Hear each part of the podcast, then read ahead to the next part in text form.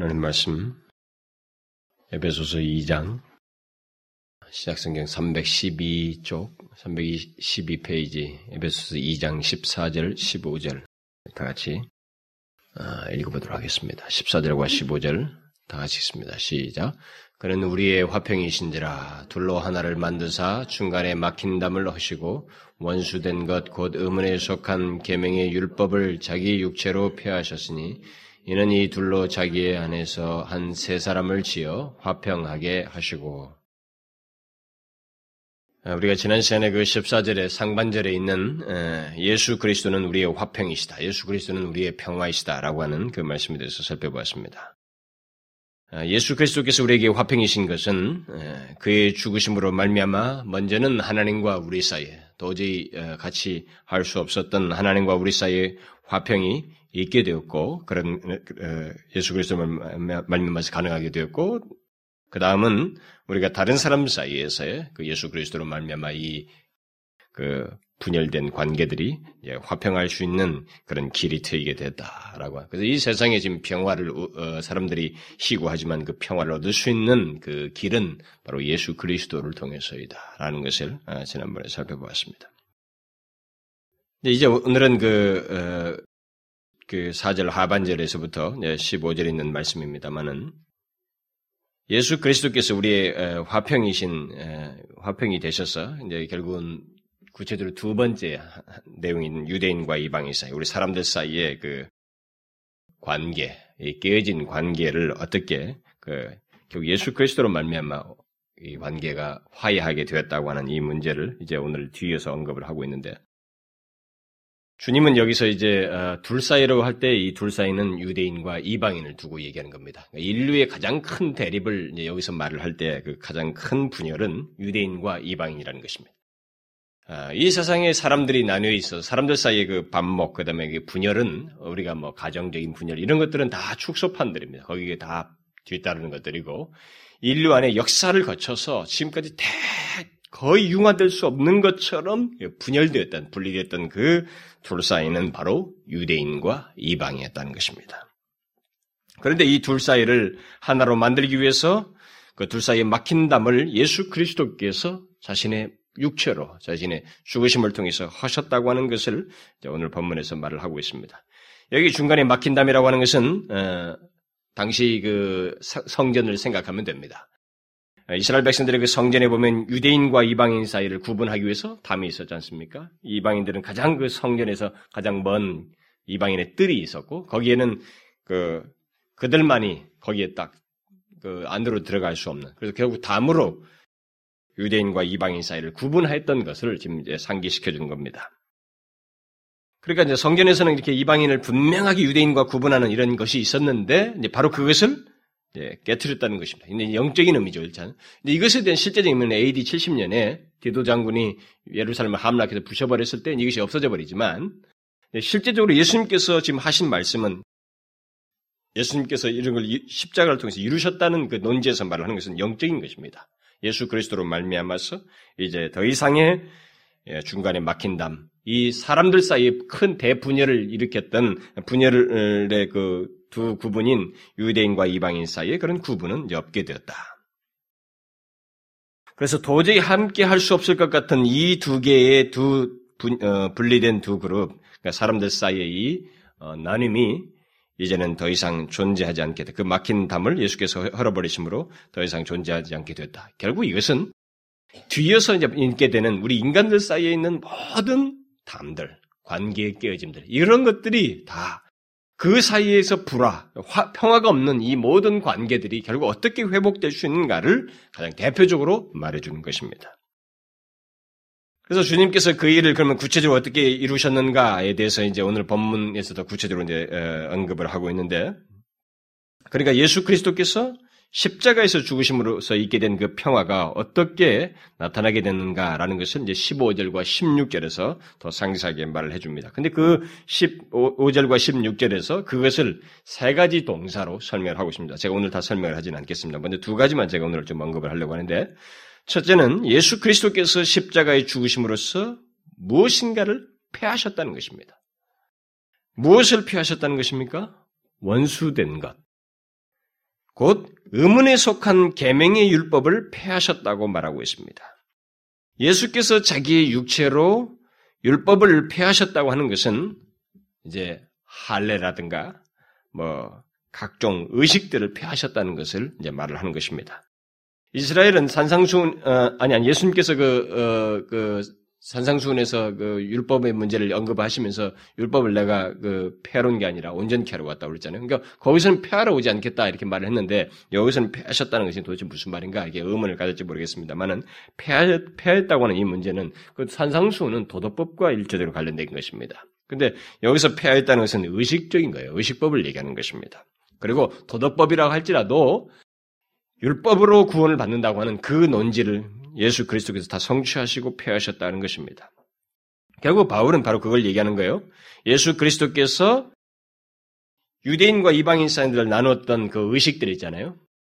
굉장히 많았죠. 뭐 할례 같은 거. 여러분들 그 우리말 번역대로 옛날에 그 유대인들을 잡는 것은 아주 쉬운 것이었습니다. 그들은 막 그게 특권이었고 자기들의 그 증표였고 자기들의 종족, 자기들이 구원받는 백성, 선택된 백성이라는 증거로서 할례를 받았기 때문에 뭐 아주 그 증거를 찾는 것은 쉬웠어요. 그래서 그 할례 표시들을 보고 잡았던 거 아닙니까? 그러니까 이들에게 있어서는 이것은 자기들을 구분하는 아주 거의 절대적인 것이었습니다.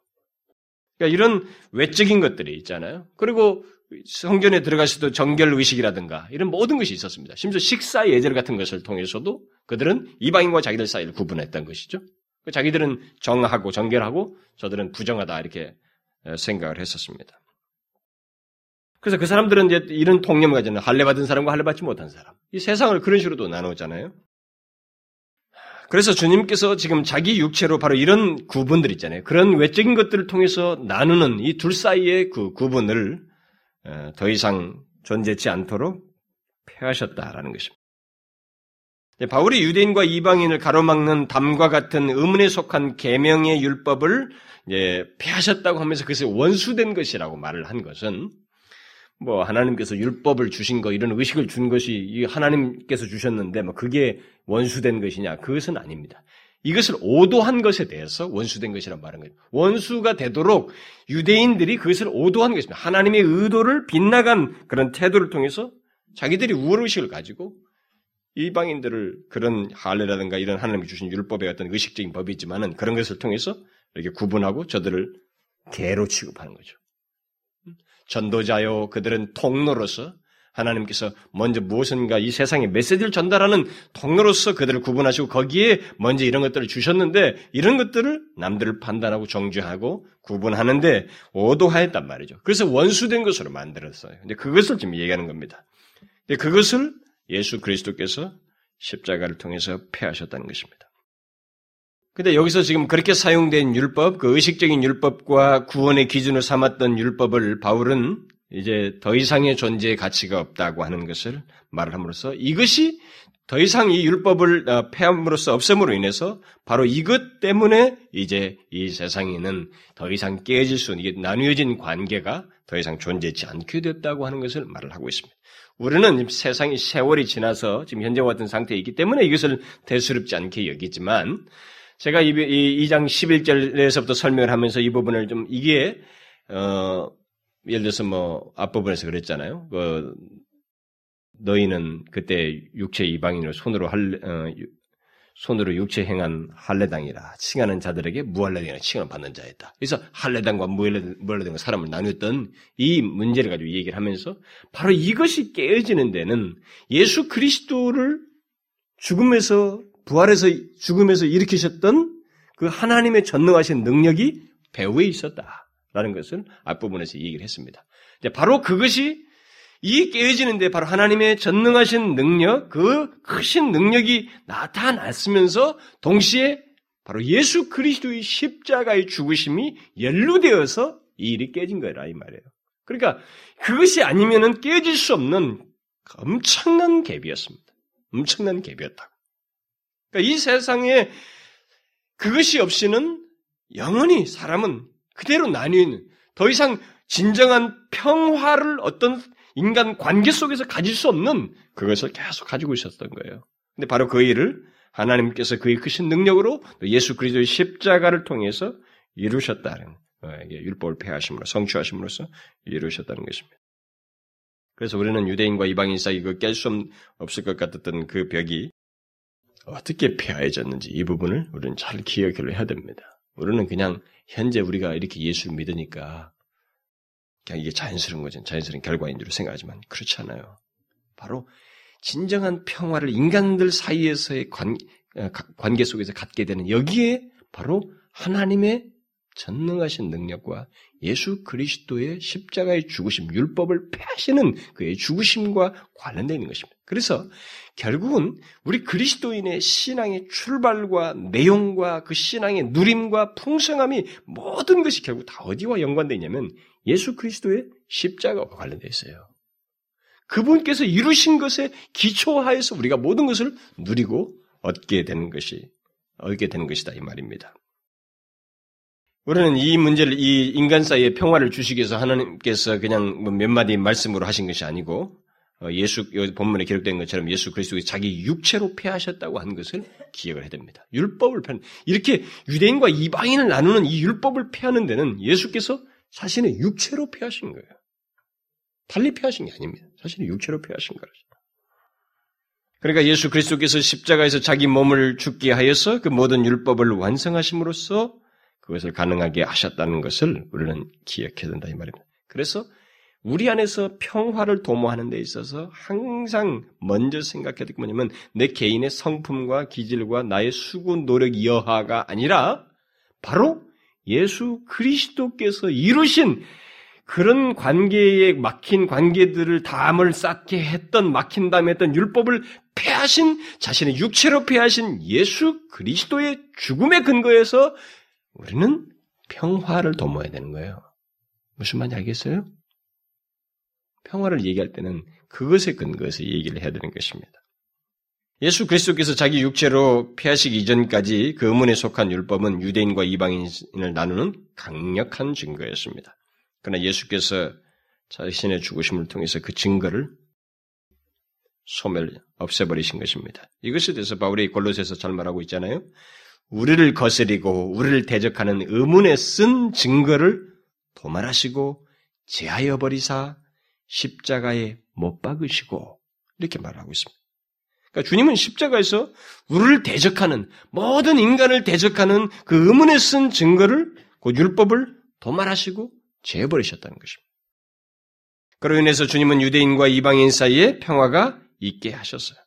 그것은 사람을 나누는 예, 분열케 하는 그 율법을 더 이상 이제는 존재하지 않는다고 하는 것을 자신의 죽으심을 통해서 이 세상에 나타내신 것입니다.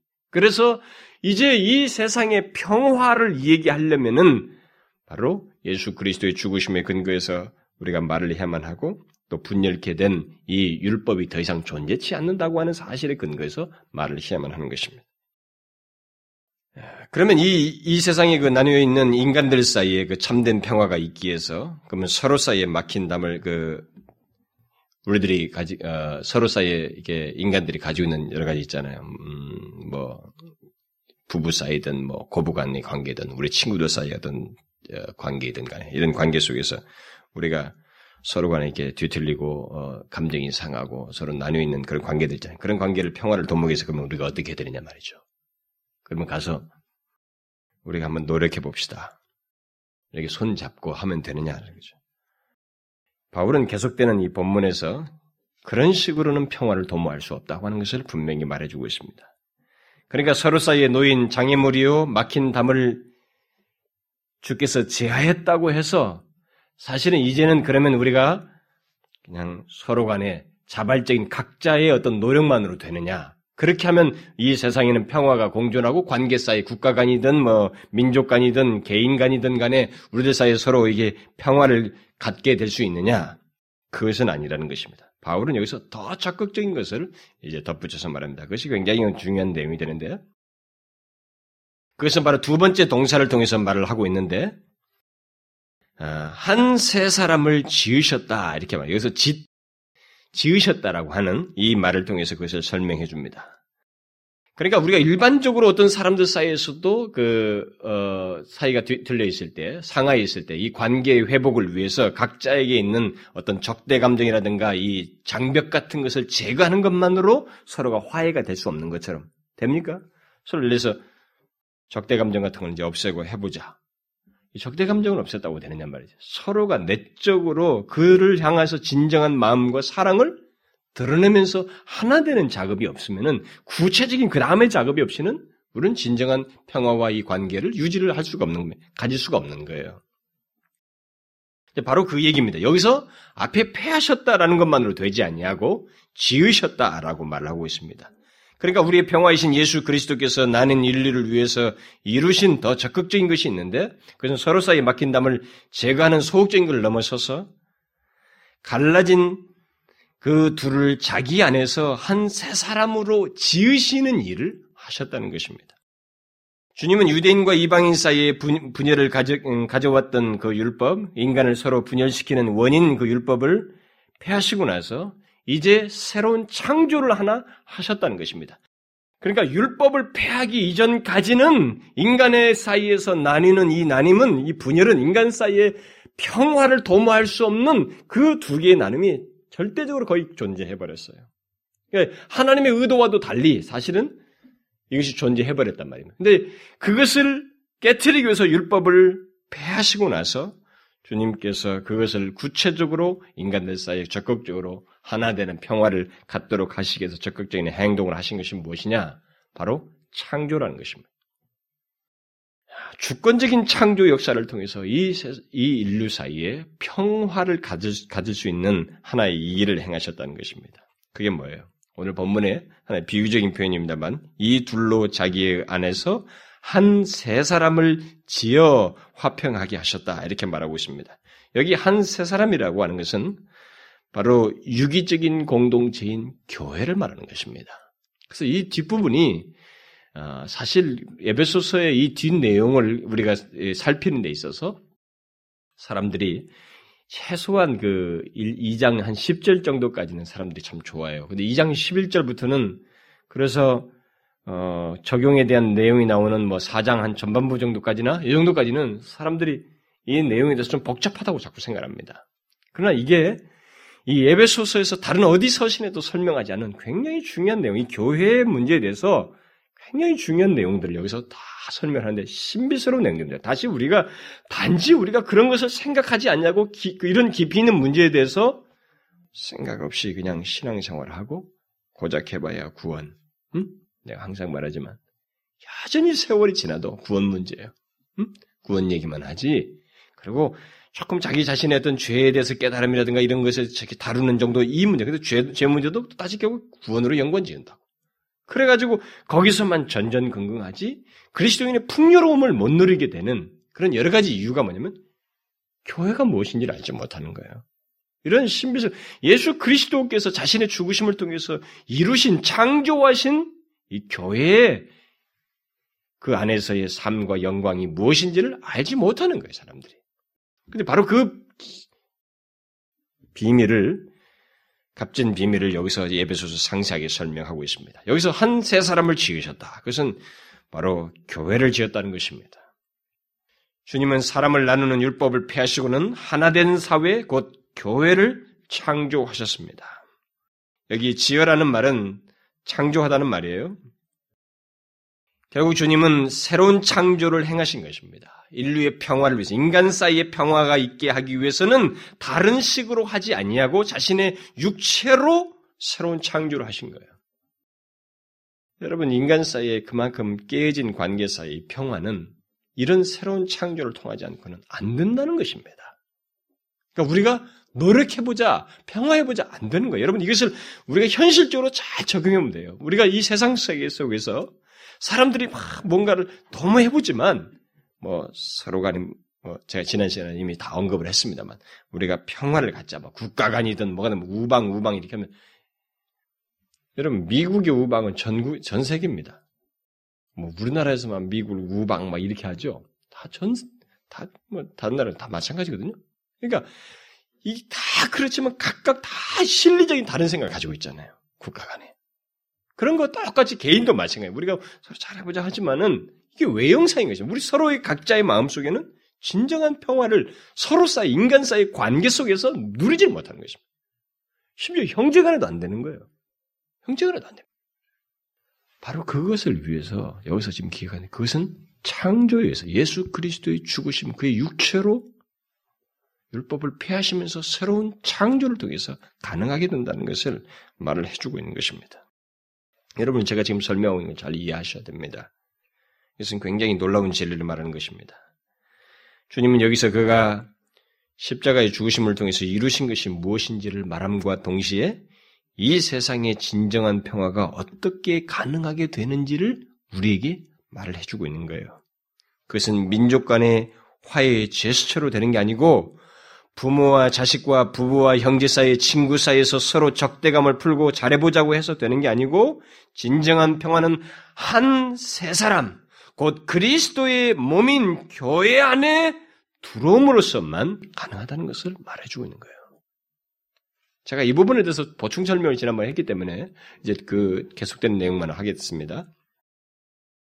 주님은 자신의 죽으심을 통해서 평화가 있는 사회, 곧 새로운 공동체를 창조하신 거예요. 그러므로 교회는 예수 그리스도께서 십자가의 죽으심으로써 있게 된, 아니, 창조된 것이죠. 창조된 것이요. 전혀 새로운 것이라고 하는 것을 우리는 기억해야 됩니다. 교회는, 물론 지금 우리가 이 지상교회, 이 눈에 보이는 가시적인 교회만 가지고 전체적으로 완전한 것을 다 설명할 수는 없다고 그랬습니다. 그러나 여기에 본질이 있는 거예요. 그 교회에 어떤 내용이 있는 것입니다. 결국 어떤 내용이에요? 이 안에서, 교회 안에서 우리는 소위 진정한 평화, 서로 간에 화해하게 되는 가운데 무엇이 있는 거예요? 각자가 가지고 있는 평화의 능력을, 평화를 도모할 수 있는 것이 전혀 없는데 평화를 하게 하는 예수 그리스도의 십자가의 죽으심 객관적인 중간자가 중재자가 있는 거예요. 그래서 여기서 진정한 사람들 사이, 관계 사이의 화해가, 평화가 가능하다고 하는 것을 보이신 것입니다. 그래서 저는 가끔 이렇게 교회 안에서 서로 얘기하다가 제가 상담을 할 때 서로 사이에 나뉘 있잖아요. 관계들 사이. 그 얘기를 할 때 제가 제시하는 게 뭐냐면 예수를 얘기하거든요. 좋다 이게. 우리가 정말 힘들고 용서 못하고 견딜 수 없고 다 좋다 이게. 그래도 예수를 한번 생각해 보라는 거죠. 하나님 예수 그리스도께서 우리를 화해시키기 위해서 자신이 죽으셨다고 하는 사실을 생각해 보라는 거예요. 이것도 이해가 안 되면 하나님과 우리 사이의 교제라는 것은 절대 불가능했거든요. 그것을 가능케 하시기 위해서 예수 그리스도께서 죽으셨다는 것을. 그래서 우리는 모든 것을 예수 때문에, 예수 그리스도 때문에 화해할 수 있다는 거죠. 그게 교회예요. 우리 각자의 능력으로는 안 되는데 예수 때문에 화해하게 하는 바로 그 공동체를 이 세상에 두셨는데 그게 바로 교회라는 것입니다. 그래서 진정한 평화는 예수 그리스도 때문에 하나가 되는 사회인 교회 안에서 가능하게 된다는 것을 말해주고 있는 거예요. 어렵습니까, 여러분? 이 내용이 어려워요? 여러분 잘 이해하셔야 됩니다. 이 세상이 추구하는 진정한 평화는 바로 이런 식으로 가능하다고 하는 것을 여기서 지금 보여주고 있는 거예요.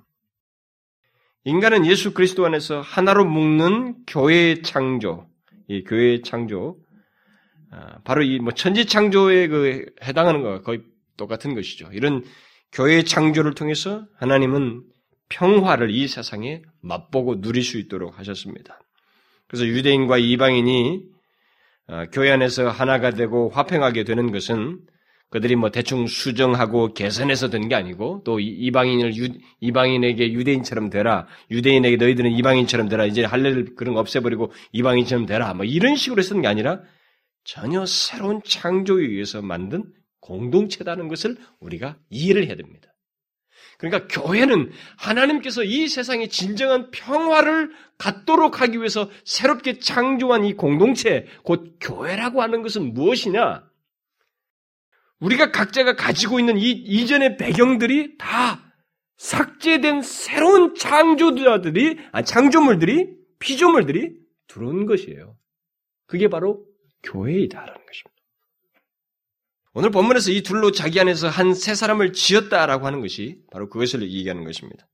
전적으로 새로운 한 세 사람을 창조하신 것이죠. 이게 이게 없는 사회입니다. 이 인류 사회에 없었던 사회예요. 그러므로 우리가 교회에 들어오는 것은 새로운 피조물로서 들어오는 것이고 전혀 새로운 사회, 곧 공동체에 우리들이 들어오는 것을 말하는 것입니다. 여러분 제가 무슨 말인지 아시겠죠? 이걸 아셔야 됩니다.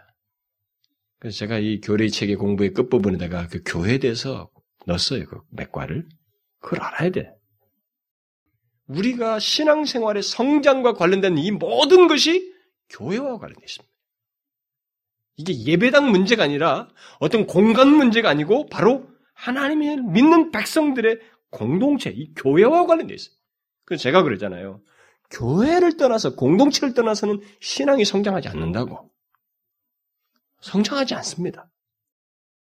절대로 성장하지 않아요. 그래서 유명한 설교자들의 설교만 듣고 돌아다닌다고 해서 영혼의 성장은 절대 안 됩니다. 그래서 신앙의 성장은 공동체 속에 들어와야 되는 거예요. 쭉쭉쭉쭉 들어와야 되는 겁니다. 당연히 공동체 안에서 그건 지체로서의 그 새로운 피조물 피조물들의 유기체 속에 들어와야만이 뭐 지각태각하는 있고 뭐가 있어도 그게 다 자기에게 양분이 되는 거예요. 아, 그것이 있기 때문에 더 하나님 앞에 각성하게 되고 자기들의 아직도 그 어, 누더기 같은 이런 부족들 예습성들이 하나씩 더 벗어나가면서 점진적으로 온전해져가는 그런 일들을 다 경험하면서 성장하게 되는 것입니다. 이게 다 교회와 관련된 거예요. 그래서 그리스도의 교회가 교회에 들어가는 것은 지금 여기서 말하는 그 세 사람이라고 하는 것, 창조하신 한 세 사람이라고 하는 것은 바로 그 안에 그 공동체 안에는 새로운 피조물들로 구성된 공동체. 그리고 그 공동체는 전혀 새로운 사회를 말하는 것입니다. 그래서 주, 주님께서 십자가의 죽으심으로써 창조하신 이 한 세 사람이라고 하는 것은 전혀 새로운 사회고 새로운 피조물로만 구성된 그래서 새로운 가치관에 의해서 통용되는 사회를 얘기하는 것입니다. 자, 이 부분에 대해서 제가 지난주에, 지난 시간도 얘기했지만, 우리들의 만족스럽지 못한 상태는 있을 수 있어요. 그러나 그것은 여기서 만들어진, 여기서 어떤 완벽한 것은 볼 수 없어도 본질을 보는 거예요. 그것이 가능하다는 것을 보는 겁니다. 그러니까 교회 안에서 우리가 어, 나는 그래요? 그 완전한 평화를 아직 못 누리는데요? 그러나 그 평화의 맛을 누리기 시작하고 이제 점점 소유하고 누리게 되는 그 바로 이 인류, 인류의 사이 사회 속에서의 유일한 곳이 바로 교회인 것입니다. 그것을 여기서부터 시작한다는 거죠. 그래서 전혀 새로운 공동체에 들어오는 거예요. 이 교회 안에 그리스도의 몸에 교회 안에 하늘 영과 함께 들어오는 게 아니라 그리스도의 몸인 교회 안에 들어오는 것은 전혀 새로운 공동체에 들어오는 것을 말합니다. 물론 새로운 피조물은 거듭난 사람들을 말하는 것입니다. 새로운 피조물만 들어온다는 것은 피조물 들어온다는 것은 거듭난 사람들을 말하는 것이고 예수 그리스도의 피로 말미암아 구속함을 받은 사람들을 말합니다. 그래서 결국 평화는 달리 얻어지는 게 아니에요. 거듭남으로써 새로운 피조물이 돼서 된 사람으로서 그리스도의 교회 안에 들어옴으로써 그 안에서의 관계, 이 관계 속에서, 공동체 유기적인 관계 속에서 사람들 사이에 나뉘어 있는 그 분열이 없는 것을 여기서 처음 맛보게 되는 거예요. 여기서 맛봐야 되는 것입니다. 자, 여기에 대해서 불협화음이 있고 부족함이 있는 것에 대해서는 제가 지난 시간에 다 설명을 했어요. 그러나 이것이 여기서 가능하다는 거예요. 그래서 여기서 교회를 창조로 얘기하는 것입니다. 평화를 인간들 사이에서 깨진 인간들 사이에서 평화를 맛볼 수 있는 그 공동체를 주님은 여기서 창조하셨다 이렇게 말하고 있는 거예요. 여러분 그리스도의 교회는 이방인과 유대인 뭐 또 이런 사람 저런 사람 그냥 모아놓은 거 아닙니다. 여러분 잘 아셔야 돼요. 지금 이방인과 유대인을 나뉘었다고 그랬잖아요. 그래서 새로운 교회를 창조했다고 할 때 이방인과 유대인을 그냥 여기다 모아놓은 것이 아니에요. 그리고 이런 사람 저런 사람을 여기다 다 모아서 하나의 그냥 대충 뭐 만드는 그 사회가 아니라 이 말입니다. 그러니까 개념을 여러분들 잘 이해하셔야 돼요. 뭐예요?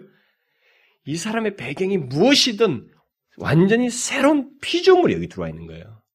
그게 교회인 것입니다. 그리스도의 몸인 교회예요. 그러니까 여러분과 제가 각자가 다 배경이 어느 민족, 뭐, 다른 민족, 우리 여기는 같은 민족만 있지만, 어느 민족이, 어느 민족이든 간에, 출신 성분이 어디든 간에, 뭐 내가 배경이 어떤 간에, 새로운 피조물인 사람들로 구성된 전혀 새로운 공동체가 바로 교회이다. 이라는 거예요. 따라서 교회는 이 세상에서 전혀 새로운 것이라고 하는 것. 그리고 그 교회 안에 있는 새로운 피조물들은 전혀 새로운 사람들이라고 하는 것을 그 새로운 공동체 안에 있는 사람이라고 하는 것을 우리는 기억해야 됩니다. 그러니까 그리스도 안에서는 안에서 우리는 그 교회 안에 들어오기 이전에 가졌던 어떤 옛 가치관과 옛 습성을 당연히 버려야 되는 거예요. 그래서 오직 새로운 피조물로서의 가치관을 가지고 살아야 하는 것입니다. 교회 안에서.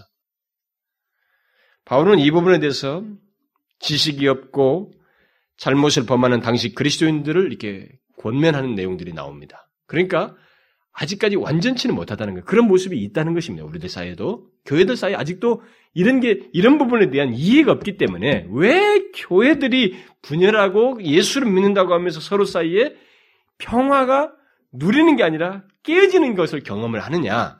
바로 그것은 사도 바울이 당시 그리스도인들에게 편지를 썼던 내용처럼 그들이 이 부분에 대한 지식이 없고 신앙의 어떤 내용들로서 삶 속에서 적용을 하지 않는 거예요.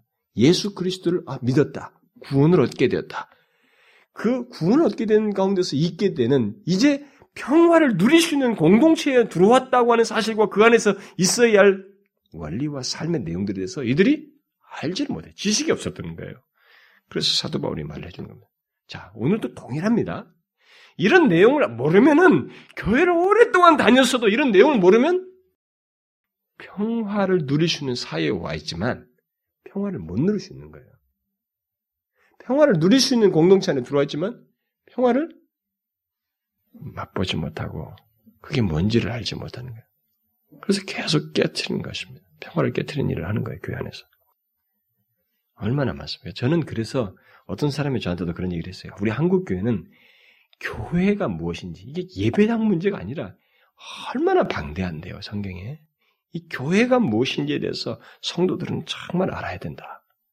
그러니까 이게 잘못됐으니까 교회들이 한국 교회가 세계에서 가장 분열도 많고 복잡한 기독교의 토양을 우리가 만들었다. 이렇게 말하거든요. 그거 맞는 말입니다. 우리가 언제 뭐 성장하면서 뭐 교회에 대해서 뭐 교회론이나 뭐좀 신학적 용어가 되는지 모르지만 이 교회에 대해서 우리가 배웠습니까? 그런 것에서 정확하게 배우지 못했습니다. 우리는 그저 예배당 뭐 이렇게 나부터가 어렸을 때부터 너무 깊이 박힌 게 뭐냐면 교회 하면 그냥 우리 교회 이 그룹 예배당 거기서 갖는 어떤 여러 가지 뭐 예배와 어떤 교제들 이게 교회의 전부인 것처럼 생각하는 것이 저에서 머리에 확 박혀 있어요. 이게 얼마나 늦게 줄 아닙니까? 저도 굉장히 늦게 깨었어요. 신앙을 하는 중에도 못 깨달았습니다. 풍성하게. 그이 부분에 대한 지식이 없으면 평화 깨져요. 그래서 그것, 그것 때문에 사도 바울이 편지를 썼던 겁니다. 당시 1세기 성도들에게. 그래서 골로새 교회 성도들에게 편지를 쓰기 이렇게 썼잖아요. 거기는 헬라인과 유대인이나 할레당과 무할레당이나 야인이나 수구디안이나 종이나 자유인이 분별이 있을 수 없나니 오직 그리스도는 만유시요 만유 안에 계시느니라. 이게 말했어요. 이런 것이 있었다는 것입니다. 그들 사이에. 그걸 얘기를 하는 거예요. 또 갈라디아 교회 그리스도인들에게 편지를 쓰기를 너희는 유대인이나 할레인, 어? 헬라인이나 종이나 자주자나 남자나 여자 없이 다 그리스도 예수 안에서 하나이니라. 이걸 나누고 있었던 것입니다. 평화가 깨지고 있었어요. 또 할례나 무할례나 아무것도 아니로되 오직 새로 지으심을 받은 자뿐이니라. 교회 안에는 할례나 무할례나 이런 건 아무것도 아니다. 한 가지 오직 한 가지가 있는데 그 뭐냐면 새로 지으심을 받은 자뿐이다. 이렇게 말했어요. 아, 이거 굉장히 깊은 내용이에요.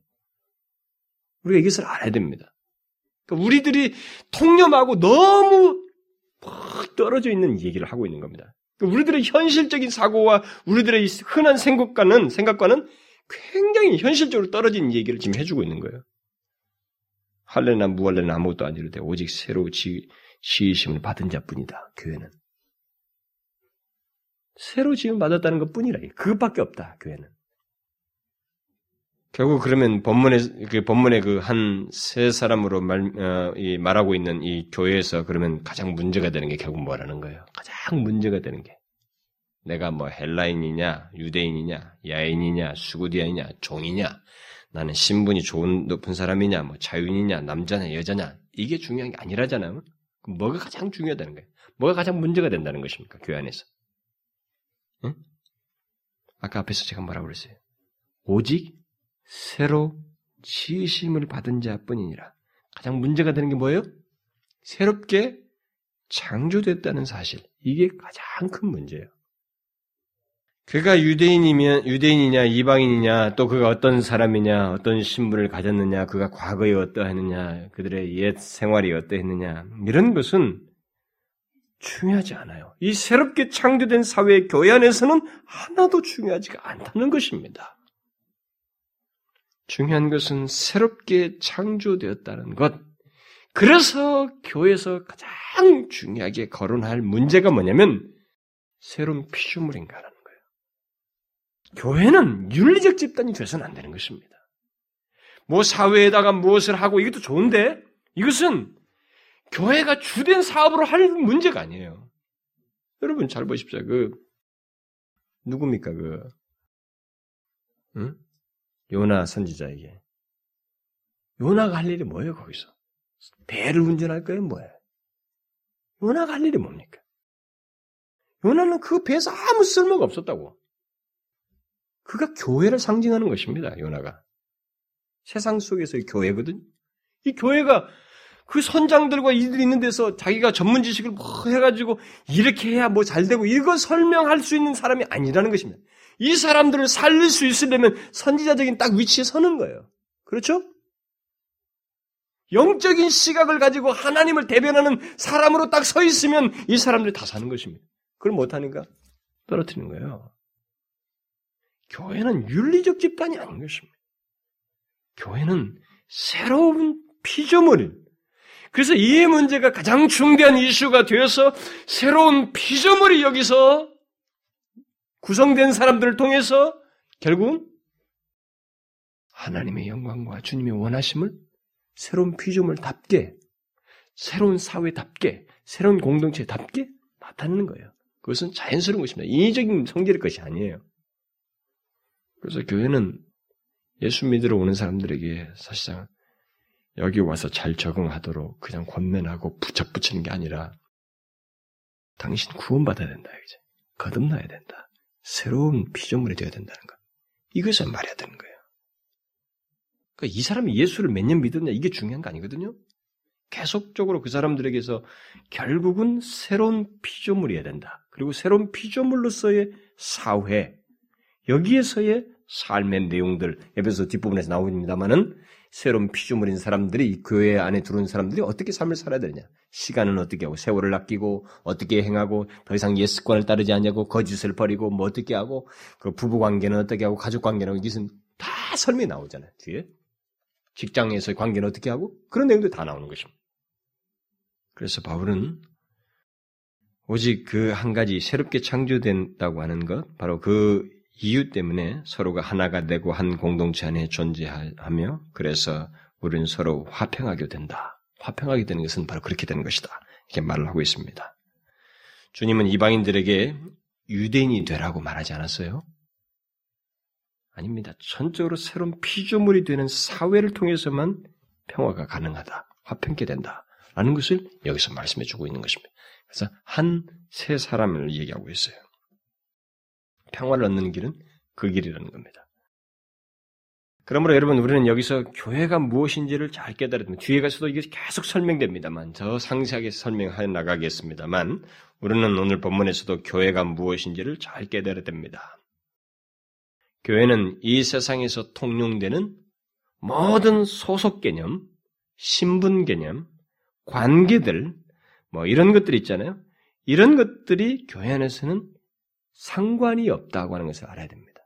그것이 우리를 구분하는 기준이 될 수 없는 공동체라. 교회는 그런 것에 의해서 구별 지어질 수 없는 공동체라고 하는 것을 선언하는 거예요. 그렇게 할 때만이 화평이 있는 거예요. 평화가 있는 것입니다. 인간들 사이에. 물론 교회 안에서는 이 세상에서 우리가 구분하는 것과 같은 남자, 여자, 뭐 한국인, 무슨 인간, 뭐 어디 다른 나라 사람, 뭐 이게 이렇게 나눌 수는 있겠죠. 뭐 유대인으로 태어났으면 유대인이고, 뭐 이방인으로 태어났으면 이방인인 건 사실입니다. 그건 있지만은 그렇다고 해서 그것을 가지고 서로를 나누거나 차별하는 내용은 될 수 없다는 겁니다. 종이든 자주자든 부자든 가난한 사람들 이것이 차등을 두는 것은 안 된다는 거예요. 교회는 왜? 이 교회는 새로운 사회를 하나 만든 것인데, 창조한 것인데, 뒤에 자기들의 배경, 이것을 근거로서 만든 게 아니라 예수 그리스도의 피로 새롭게 창조된 새로운 피조물들이 모인 것이기 때문에 이들에게 있어서 가장 중요한 것은 새롭게 피조된 그것밖에 없는 거란 말이에요. 다른 것이 아니란 말이에요. 그러니까 무엇에다가 덧붙여가지고, 개조해가지고 그들을 모아놓은 게 아니라 새로운 피조물들이 모인 새로운 사회다 이 말입니다. 저는 이런 부분을 설명하는 것이 상당히 힘들어요, 저도. 왜냐면 여러분들이 잘 이해를 못 하거든. 안 들으려고 하고 별로 반가워하지 않는 거예요. 여러분들은 상당히 자극적인 걸 좋아하거든요. 자기의 진짜 심장이 그, 그 깊은 부분을 좀 건드리고 이런 것을 좋아한다고. 그래서 나는 요즘 최근에 그 설교들을 읽어보면서 상당히 심리적이다고 생각이 돼요. 본문을 상당히 심리 그 고등심리라고 뭐 스스로 본인도 그렇게 유명 설교자 자신이 이렇게 말을 합디다마는 상당히 심리학적이에요. 그 사람의 그 저쪽에 감추인 듯한 그 미묘한 것을 심리적으로 건드려요. 그 본문을 끼고 성경을 끼고 그런 것에 대해서 조금 자극을 받으면 은혜를 받았다 이렇게 생각하는 거예요. 그러니까 다분히 감상적인 크리스천들이 오늘날에 예배당 속에 많은 거예요. 그러나 이 예배소서와 같이 여기 감추진 이 깊은 진리들을 얘기할 때는 캄캄 무소식인 거예요. 안 들어요. 못 들어. 딴청 피운다고. 마음을 못 쏟아요. 왜 그래요? 하나도 기초가 없는 거예요, 그 사람은. 신앙의 연륜이 얼마나 깊든 몰라든 간에 성경 신앙의 기초가 없는 거예요. 진리 체계가 하나도 없는 거죠. 근데 얼마나 많습니까? 저는 그런 사람들이 너무 많기 때문에 정말 모르겠어요. 하나님께서 뭐 그런 사람들도 구원하시고 그렇게 하겠죠. 그렇게 하겠지만은 예수 그리스도의 피 흘리심이 너무 값싸게 취급되는 거죠. 교회 안에서. 그리스도의 죽으심이 한낱 센치한 얘기거리로 되고 그래서 자기에게 좋은 일 해주는 것, 좀 유익을 준 것 정도에서 멈추고 있는 겁니다. 그렇지 않아요? 그렇게 생각들 안 하나요? 우리들의 현실이 그렇잖아요. 여러분, 교회에 대해서 예수 그리스도의 자신의 육체로 새롭게 창조했다고 하는 교회에 대해서 잘 이해하셔야 됩니다.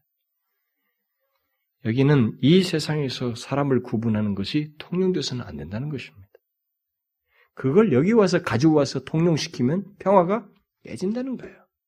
이 골로새 교회와 갈라디아 교회가 그것을 통용하기 때문에 깨졌어요. 그래서 편지를 쓴 것입니다.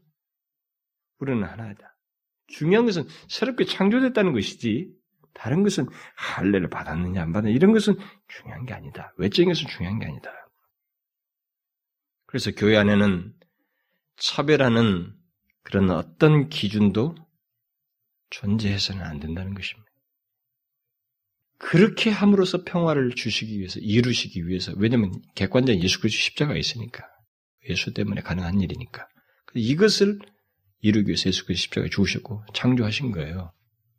평화를 얻으시는 길이 바로 그건 겁니다. 인간들 사이에서는. 다른 길이 없어요. 지금도 여러분 어느 가봐도 여러분 잘 보십시오. 교회, 일반 종교들도 있잖아요. 이 공동체적 유기적 관계는 못 갖습니다. 개인 구원이거든요. 우리는 뭐야? 개인의 구원을 얘기하지만 절대적으로 유기적인 관계를 얘기하는 겁니다. 교회가. 계속 유기적인 관계를 얘기하는 거예요. 교회, 공동체를 얘기한다. 그리스도를 머리로 한 이 교회를 얘기하고 있잖아요. 그래서 교회 다니는, 우리가 교회 다니는 사람들이 이 사람이 어디 출신이냐. 또 내가 아는 그리스도인이 뭐 어느 정당에 뭐 한나라당에 있다 무슨 당이 있기 때문이다. 또 그가 나와 친척 관계이기 때문에 그가 나와 같은 출신이기 때문에 뭐 이런 것들을 구분해 가지고 교회가 그 사람을 손을 더 들어주고 그 사람들을 구분해서 통용시키면 평화가 깨져버립니다. 예를 들어서 교회 안에 한 나라당도 있고 다른 당도 있을 거 아니겠어요? 지지하는 사람들이. 근데 그것을 여기서 들먹거린다. 그리고 무슨 뭐 어디 뭘 무슨 그룹과 무슨 학력과 무슨 뭐 어떤 뭐 출신과 어떤 뭐 뭘 이렇게 여기서 들먹거린 거예요. 평화가 깨지잖아요. 새로운 피조물이기 때문에 여기 모였지 출신 때문에 모였어요 우리가? 그래서 예를 들어서 어느 서울의 어느 교회는 무슨 지방 출신들이 다 많다. 이거 잘못된 거예요. 왜 그렇게만 해야만 합니까? 그게 교회에 대한 이해가 없는 거예요. 그런 것을 통해서 사람을 구분하고 차별하고 텃세를 부리고 나눈다면 그 교회는 평화를 유지할 수가 없는 것입니다. 맛볼 수가 없는 거예요. 그리스도의 교회는 그런 옛 것들을 근거로 해서 사람을 보아서는 안 되는 것입니다. 그런 모든 것은 다 옛 것들이며 새로운 피조물들에게는 더 이상 의미가 없는 것들입니다. 그런 모든 것들은 예수 그리스도와 함께 죽은 것들이에요. 그래서 분명히 바울은 한새 사람을 창조하여 화평하게 하셨다. 이렇게 말하고 있습니다. 그러므로 만약 우리들이 한 세 사람인 교회 안에서 이 세상에서 통용되는 옛것을 가지고 다시 사람들을 나누고 구분한다면 화평이 깨져요. 우리 교회도 그럴 수 있습니다. 그럼 우리가 대단히 경계해야 됩니다. 새롭게 창조됐음에도 옛것을 가지고 구분하고 나누면 우리 사이에 분열이 생기고 화평이 깨져요. 어느 때든지 그 일이 일어날 것입니다. 둘 사이든 이 공동체 안에서든 간에 그런 일이 있게 되는 것입니다. 그래서 우리는 이것을 명심하고 명심해야 됩니다.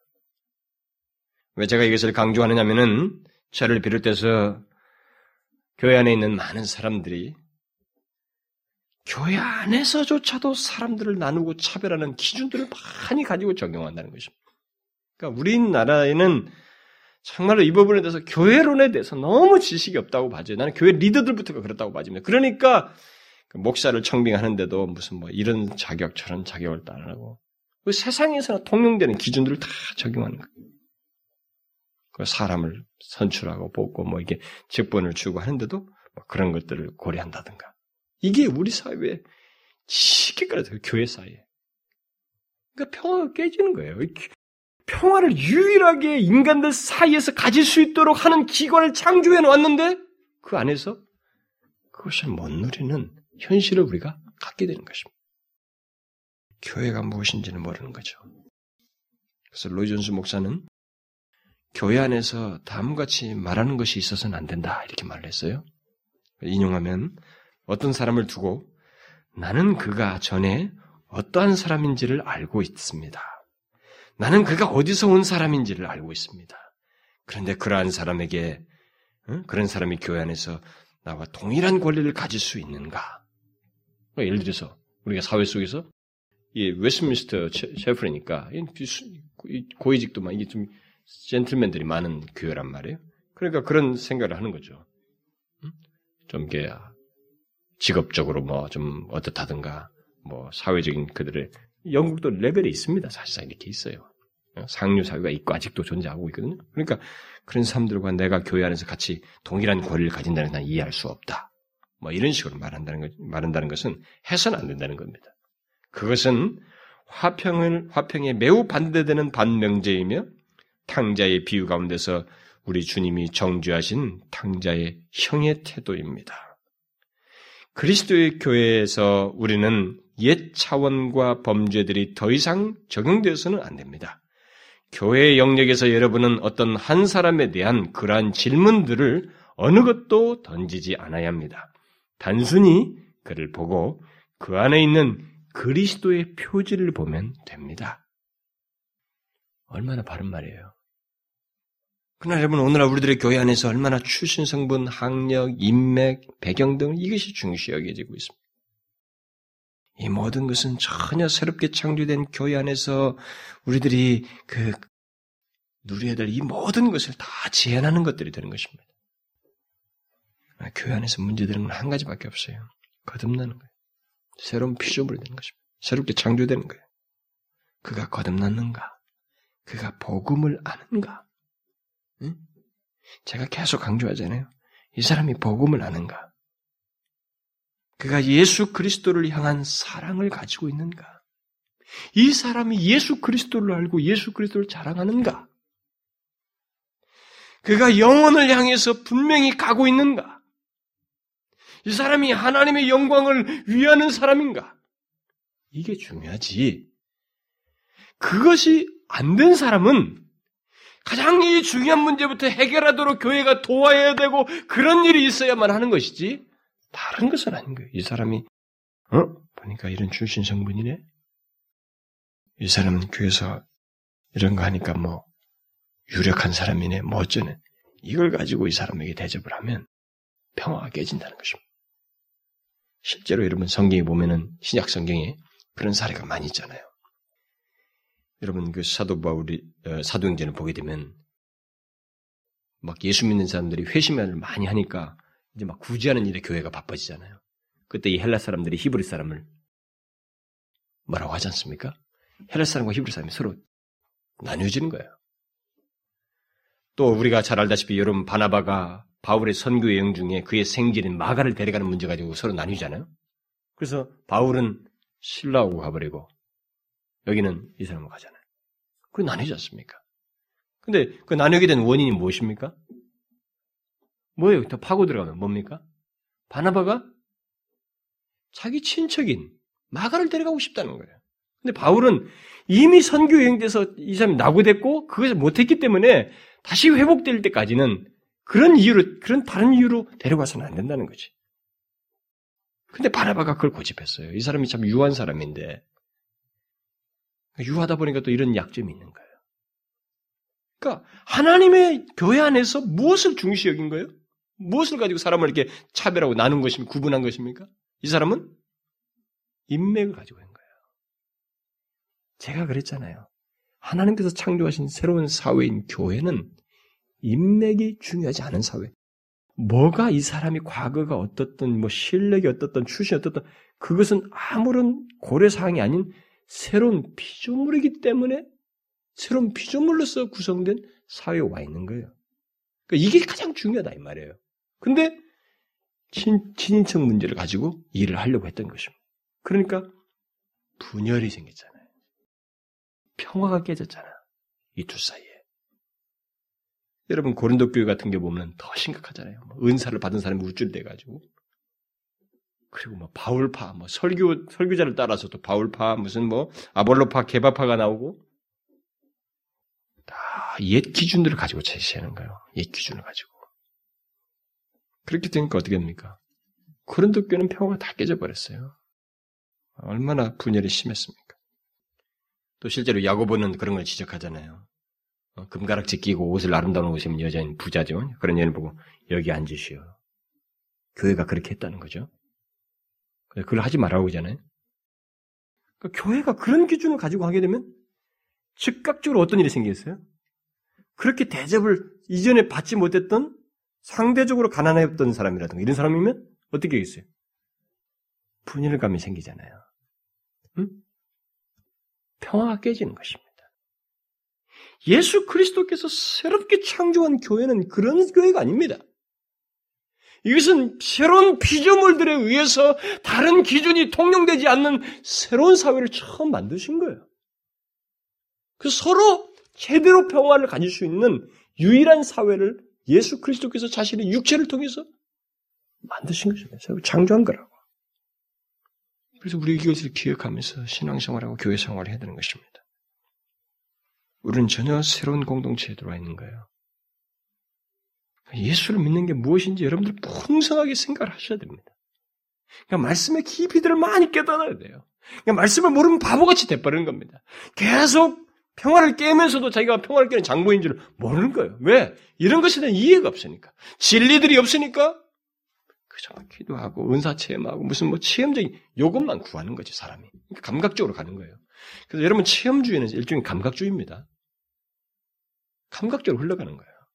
그래서 뭐 은사 체험 많이 하면 이 사람이 신뢰하다지만 그 사람은 치우친 사람이에요. 한쪽밖에 없는 것입니다. 감각적으로만 흘러간 사람이에요, 결국. 하나님은 보십시오. 그리스도인들을 그렇게 제한적으로 두지 않았습니다. 은사를 그렇게 많이, 많이 말씀하시면서도 사랑을 가장 중요하게 얘기하신다. 뭐예요? 존재, 삶을 얘기하시는 거예요. 전체적인 포괄적인 삶을 얘기하는 것입니다. 눈 감고 있을 때만 시간이 아니다 이 말입니다. 근데 그런 가지고 서로 나눈단 말이죠.